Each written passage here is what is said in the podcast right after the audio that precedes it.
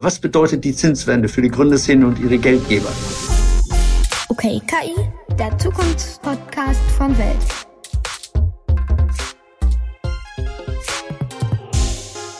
Willkommen zum Weltpodcast Okay KI. Ähm, auch heute sind wir wieder ganz spannend unterwegs. Mein Name ist Chris Boos und bei mir ist Klaus Bolt. Ja, hi Chris. Äh, auf unseren heutigen Gast freue ich mich ganz besonders und das nicht nur, weil ich ihn seit vielen Jahren kenne und schätze. Es ist Carsten Maschmeyer, einst äh, Finanzunternehmer, heute Kopf und Herz und Nervenzentrum der Maschmeyer Group, sozusagen der Rock- oder Fernsehstar der hiesigen Wagniskapitalgeber und Risikokapitalisten. Und ich glaube, das darf man wohl sagen, wahrscheinlich auch einer der raffiniertesten Finanzartisten im großen Geldzirkus. Die Maschmeyer Group beschäftigt gut 50 Investmentprofis, hat Büros in München, Berlin, San Francisco und New York und investiert ausschließlich in Europa, den USA und in Israel, frei nach der Devise, korrigieren Sie mich, Carsten Maschmeyer, the best of the West. Yes, yes. Beteiligt sei die Gruppierung zurzeit an mehr als 150 Startups, auch an vier sogenannten Einhörnern, wie man hört, also an jungen Unternehmen mit einer Bewertung von mehr als einer Milliarde Dollar, darunter der schwedische Online-Bezahldienst Klarna. Äh, sprechen wollen wir mit Carsten Maschmeyer heute aber auch darüber, welche Folgen die Zinswende für die Gründerszene und ihre Geldgeber hat. Die Stimmung in der Tech-Welt war ja schon mal besser. Die Internetkonzerne bauen Zehntausende Stellen ab und mit der Silicon Valley Bank ging Anfang März auch noch das zentrale Finanzinstitut der Szene pleite. Mal schauen, in welche Stimmung unser Gast heute ist. Herzlich willkommen bei OKKI, Carsten Maschmeyer. Sehr gerne, ich freue mich. Wir fangen ja jedes Mal an mit einem interessanten Klang, den unser Gast mitbringt. Carsten, du hast was ganz Besonderes mitgebracht. Wollen wir mal kurz reinhören? Ja. 12, 11, 10, 9, 8, 7, 6, 5, start, 2, 1, boost ignition, and liftoff of the Space Shuttle Discovery. Das war ein Raketenstart, glücklicherweise nicht ganz so, wie ihn äh, Elon Musk gerade hingelegt hat. Warum ist das der Zukunftsklang für dich? Für mich ist die Rakete sinnbildlich schneller Start, ganz hoher, der höchste Steigerungswinkel und Full Power. Und Raketen sind für mich die Zukunft, der Ausdruck technologischen Fortschritts. Und ich benutze auch das Emoji häufig. Gerade wenn mir Gründerinnen und Gründer über Umsatzwachstum was schreiben, dann schicke ich natürlich die Rakete und schreibe auch oft dahinter weiter so. Aufgrund der steigenden Zinsen drückt ja die Schuldenlast der Startups. Müssen sie viel Kapital nachschießen? Wie verhält man sich da als Geldgeber? Hängt man mit drin irgendwie? Die meisten Startups haben keine Schulden. Wir sind reiner Equity-Finanzierer. Manchmal, aber sagen wir in jedem zehnten, zwanzigsten Fall wurde in eine Kapitalrunde auch mal ein bisschen Venture Debt äh, eingebaut. Äh, für die Investoren ist das jetzt ein goldener Jahrgang. Sie haben niedrigere Bewertungen. Sie bekommen investorenfreundlichere Konditionen. Wir hatten ja nach Lehman ging es ja nur aufwärts. Höher, größer, schneller, weiter, größer, nur aufwärts. Oldtimer wurden teurer, Gold wurde teurer, Kunst wurde teurer, Aktien wurde teurer, Immobilien, die Startups wurden teurer. Und jetzt haben wir aus der Asset Inflation eher eine Deflation. Das heißt, für Investorinnen und Investoren, die jetzt investieren, sie kommen günstiger rein, sie haben Downside Protection, also investorenfreundlichere Bedingungen. Der Markt ist quasi von einem Verkäufermarkt in einen Käufermarkt, wenn man das so übersetzen will, gefallen. Wie ist denn das mit KI? Wie wirkt sich, denkst du, das auf die, die äh, KI aus? Wir haben auf der einen Seite wirklich diesen Switch vom, vom Käufer ähm, zum, zum, vom Verkäufer zum Käufermarkt. Auf der anderen Seite haben wir diesen gigantischen Hype um KI und ähm, das, das sind ja eigentlich gegenläufige Entwicklungen, die vielleicht auch zu ganz ungesunden ähm, Auswirkungen in der Wirtschaft führen, gar nicht so sehr bei den Investments. Wie siehst du das? Also ich glaube nicht, dass es zu viel Hype ist. Wir hatten ja äh, schon mal vor drei, vier Jahren einen riesen AI-KI-Hype. Dann war Blockchain auf einmal das neue überragende Buzzword. Jetzt ist es wieder AI. Das ist natürlich durch äh, ChatGPT gekommen. Äh, ich glaube, dass das alles äh, verändern wird. Die Gründerinnen und Gründer, die das jetzt anbieten, haben es leichter, Kapital zu bekommen. Wir kennen die großen KI-Fonds, die in den ersten Monaten dieses Jahres jeden Index, äh, sogar die Nasdaq, in der Performance geschlagen haben. Äh, wir werden da also gute Geldflüsse sehen. Das ist wie vor zwei, drei Jahren war Biotech, ja, und äh, diese Sachen liefen unheimliche astronomische Bewertungen und dann kam der Kaufkater, wenn so manche Magic Mushrooms nicht funktioniert haben.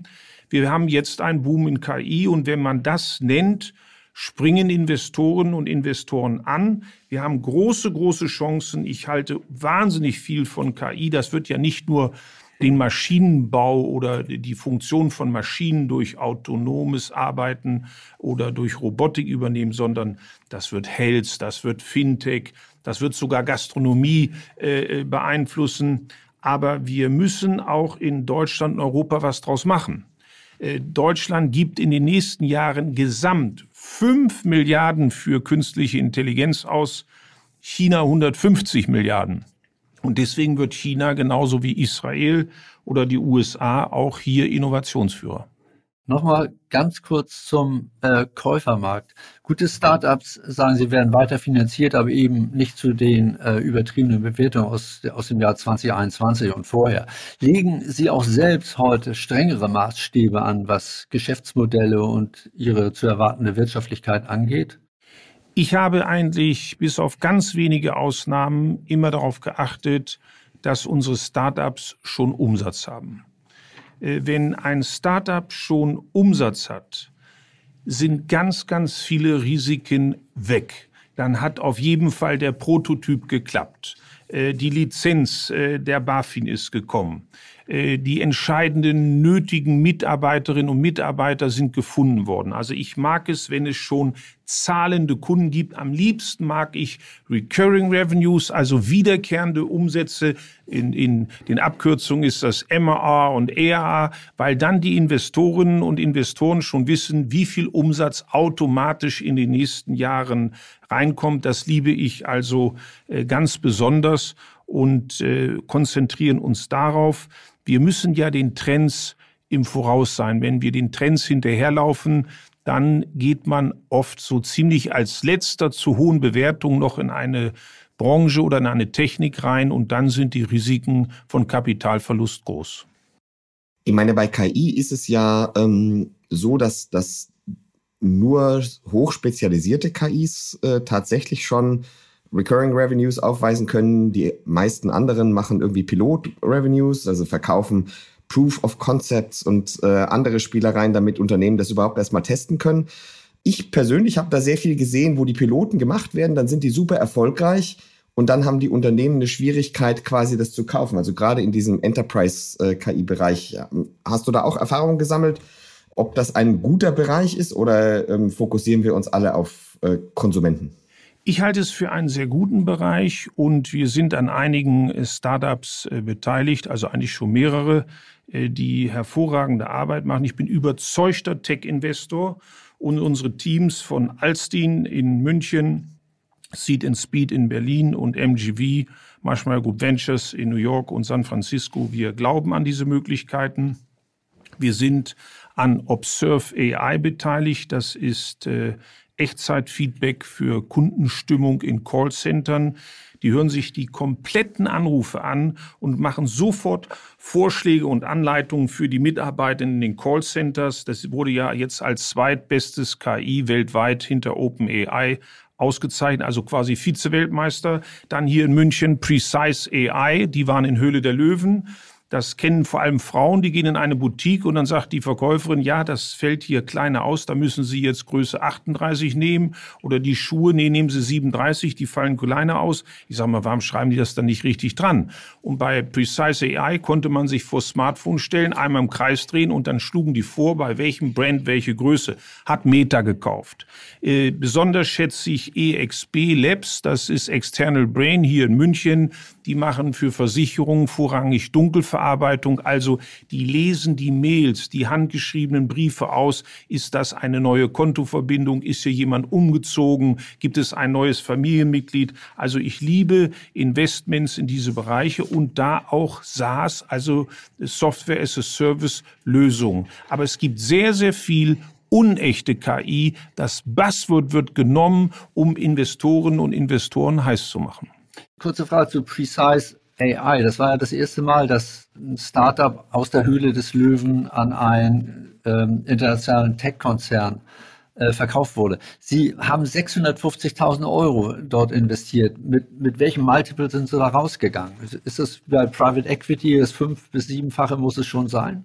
Nee, das ist äh, deutlich höher. Wir haben ja für 15 Prozent nur 650.000 bezahlt. Ich habe den Gründerinnen und Gründern sehr viel helfen können.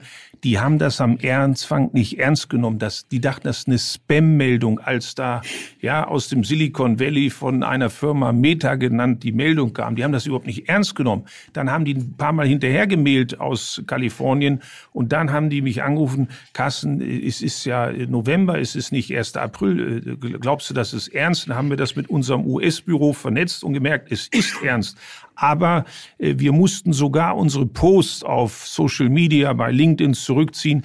Meta will absolute eine Geheimsache machen, warum sie Precise AI gekauft haben. Ich kann nur so viel andeuten. Es wird etwas sehr, sehr Großes von Meta auf Basis von den tollen Technikern und Technikerinnen von Precise AI hier in München entstehen. Da knallten bei Ihnen die Champagnerkorken, oder? Ja, ich trinke ja nicht so gern äh, Champagner, aber ein gutes Gläschen Wein gab es auch vor allem mit äh, den drei Gründern. Ich habe eine ganz enge Beziehung zum CEO, zum Leon, aber auch zu seinem Partner, dem Tomislav. Sie werden auch in Alstin 3, und das ist für uns die, das größte Kompliment, selber Investoren. Wenn also Gründer ihren Exit-Erlös teilweise in den nächsten Fonds investieren, ist das größte Kompliment für einen Fonds. Ich äh, wollte noch mal zu den Geschäftsmodellen hinter, hinter insbesondere den Chatbots fragen. Also ich persönlich halte ja nicht viel von diesen offenen Briefen und die da rumgehen. Äh, großes Marketing, in dem Elon Musk wieder schreibt, äh, möge bitte keiner eine KI trainieren, die besser ist als meine. Ähm, aber es ist schon interessant zu sehen, äh, was da passiert. Und, und mit dir würde ich gerne eine Frage zum Thema der Geschäftsmodelle sehen. Gerade wenn Microsoft jetzt anfängt, und andere ja auch, aber Microsoft als schönes Beispiel, äh, ChatGPT in Office einzubauen. Als Copilot heißt das äh, Programm, glaube ich. Ähm, da tut man sich doch ganz schön aufs Glatteis bewegen, weil man feste Einnahmen hat. Also die haben Recurring Revenues über und damit haben wir auch, äh, falls es vorher noch nicht klar war, erklärt, was, was Recurring Revenues äh, sind, nämlich wiederholen, sich wiederholende Einnahmen. Ähm, die haben Recurring Revenues über die Abonnements der Office 365 Lizenzen und äh, jetzt bauen sie in Office etwas ein, was hohe Energiekosten hat und zwar völlig variabel. Also wenn ich dann eine ganz einfache Frage stelle, dann kostet es nicht sehr viel Energie und wenn ich eine komplexe Frage stelle, dann kann es sehr viel Energie kosten. Ähm, glaubst du, dass wir da äh, Änderungen der Geschäftsmodelle sehen? Das kann ich nicht äh, genau beurteilen. Ich bin ja nicht in KI ein Gründer und Entwickler und Erfinder wie du, lieber Chris. Äh, ich glaube aber, dass an ganz, ganz viele Möglichkeiten. Möchte aber auch noch mal erklären, dass es eben Unterschiede gibt in echter KI und unechter KI. Äh, wir haben ja ganz oft, dass Gründerinnen und Gründer sich schmücken, um eine höhere Bewertung zu bekommen und von KI reden, da sind aber ganz normale Algorithmen. Ja, wir sind an Delicious Data beteiligt. Das ist ein Startup hier in München, die mit künstlicher Intelligenz äh, Prognose äh, Daten machen. Also zum Beispiel für Bäckereien, dass nicht so viel Lebensmittel überproduziert werden und dann weggeschmissen werden. Die gehen ja nicht immer automatisch, äh, Gott sei Dank dann leider, äh, nicht an die Tafel. Also Prognosezahlen werden eingespielt früher, dann haben sich die Kunden das angeschaut. Und jetzt kann die KI aber kombinieren Wetterdaten, Feiertage, Preisaktionen, ist ein Event wie ein Oktoberfest oder Frühlingsfest, ist äh, äh, die Allianz Arena ausverkauft für ein Fußballspiel. Und dann haben die ihren Datenset und der, die KI trainiert immer wieder und dann wird überschüssige Produktion äh, vermieden. Das sind ganz pragmatische Beispiele, wo Unternehmen diese Software nutzen und eigentlich, wenn sie die installiert haben, gar nicht mehr davon wegkommen. Und dann sind wir bei wiederkehrenden Umsätzen, wo der Großkonzern eigentlich ohne diese Lösung nicht mehr kann, wie viele große Konzerne in ihren Buchhaltungen gar nicht mehr ohne SAP können. Ich finde dieses äh, Beispiel mit Delicious Data wirklich super, weil ähm, das ist ja doppelt gut. Äh, erstens äh, verdienen die Firmen besser und zweitens wirft man weniger Lebensmittel weg in, in einer Zeit, wo immer noch Menschen hungern. Äh, sicherlich eine gute Sache. Äh, und das alles datengetrieben ist total super. Was müssen wir denn tun oder was muss uns die Politik auch vorlegen, damit wir tatsächlich diese Anwendung von KI in der Breite bei uns befördern können? Bei China sieht man, was sie tun und es funktioniert ziemlich gut. USA weiß man es auch noch nicht. Wie siehst du das? Also ich glaube, dass wir auch über Arbeitsplätze reden müssen. Äh, die KI, da bin ich überzeugt von, macht einigen Angst, dass Arbeitsplätze wegfallen. Ich glaube, dass insgesamt mehr neue Arbeitsplätze entstehen, als wegfallen werden. Wir haben das, seit es die Computer gibt, kam es immer wieder, oh Gott, oh Gott, und dann gibt es mehr Arbeitslose, und dann gibt es mehr Arbeitslose, und dann sind noch mehr arbeitslos. Das ist nicht so. Ich glaube, dass die Arbeitszeiten durch KI kürzer werden können. Es werden traditionelle Jobs wegfallen. Und der Buchhändler wird durch das digitale Lesen wahrscheinlich abgelöst, der Mechaniker in Teilen durch den Roboter, der Uber-Fahrer wahrscheinlich durch die selbstfahrenden Autos. Aber es wird vor allem höhere Jobs betreffen. Die Kindergärtnerin, der Krankenpfleger wird nicht durch künstliche Intelligenz abgelöst werden. Vielleicht ist man besser in der regelmäßigen Medikamentenversorgung, dass man das nicht ein medizinisches Personal äh, Tabletten verwechselt oder mal vergisst.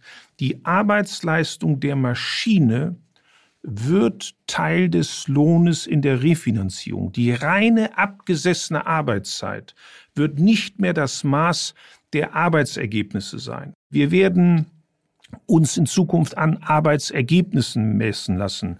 Welche Umsätze kommen dadurch zustande? Stärkere Gewinne. Das sind Refinanzierungen für Gehälter und höhere Löhne.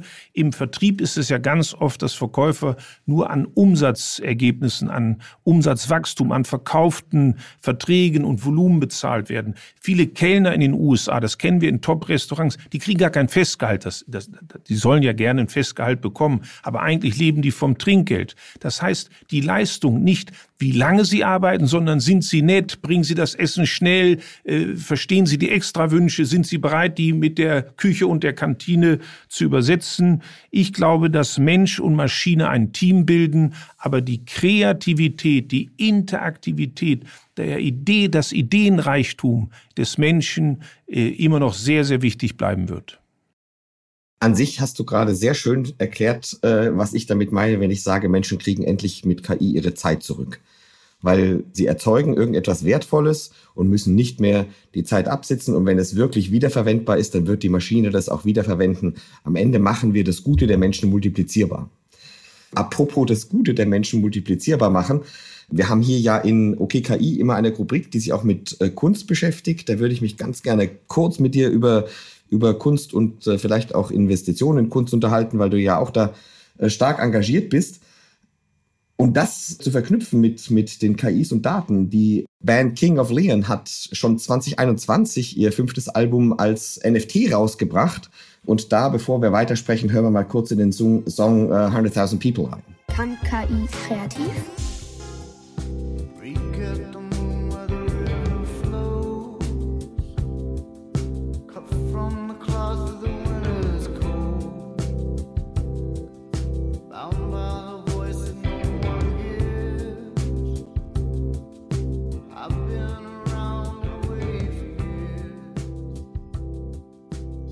An dieser Frage, äh, Carsten, an dich ist, du bist ja äh, bekannt dafür, die schönen Dinge zu lieben und auch in wirklich Kunst zu unterstützen.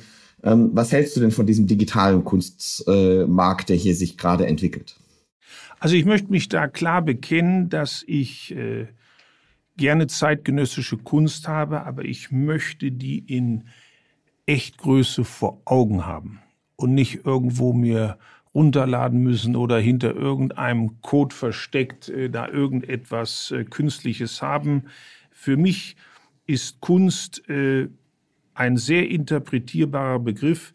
Das liegt in der Schönheit im Auge des Betrachters. Über Geschmack lässt sich trefflich streiten. Der eine findet diese Kunst schrecklich, ein anderer findet sie gut.